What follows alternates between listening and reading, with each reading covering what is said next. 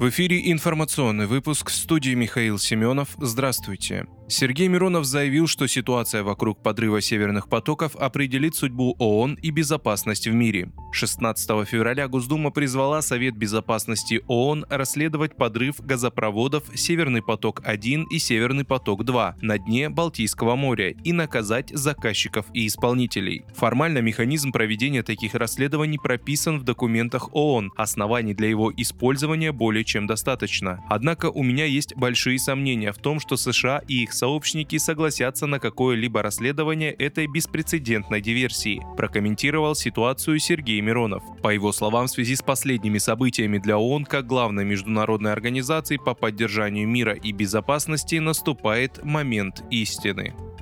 Путину доверяют более 79% россиян. Президенту России Владимиру Путину доверяют 79,1% россиян. Одобряют его работу 76%, следует из результатов опросов ЦИОМ. Согласно исследованию, 79,1% россиян выразили свое непосредственное доверие Путину. С ними не согласились 16,7% опрошенных. Деятельность президента одобряют 76% граждан, не одобряют 14,3%. 0,3% респондентов. Напомню, инициативный всероссийский опрос в ЦОМ «Спутник» был проведен 6-12 февраля 2023 года среди 1600 человек от 18 лет.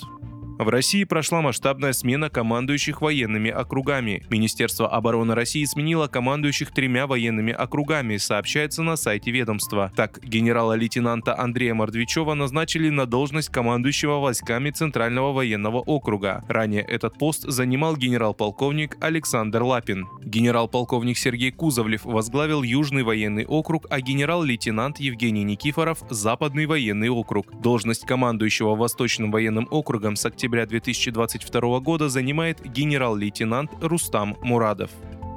Минфин планирует реализовать взносы бизнеса в бюджет через налоговые поправки. Правительство России не отказывается от идеи добровольных взносов в бюджет со стороны бизнеса, однако намерено реализовывать сборы через дополнительное налогообложение части прироста финансового результата. Об этом рассказал министр финансов России Антон Силуанов. По его словам, бизнес готов поделиться с государством частью своей прибыли. Напомню, 8 февраля вице-премьер Андрей Белоусов заявил, что правительство ведет переговоры с крупным бизнесом об об однократном добровольном взносе в бюджет из дохода за 2022 год.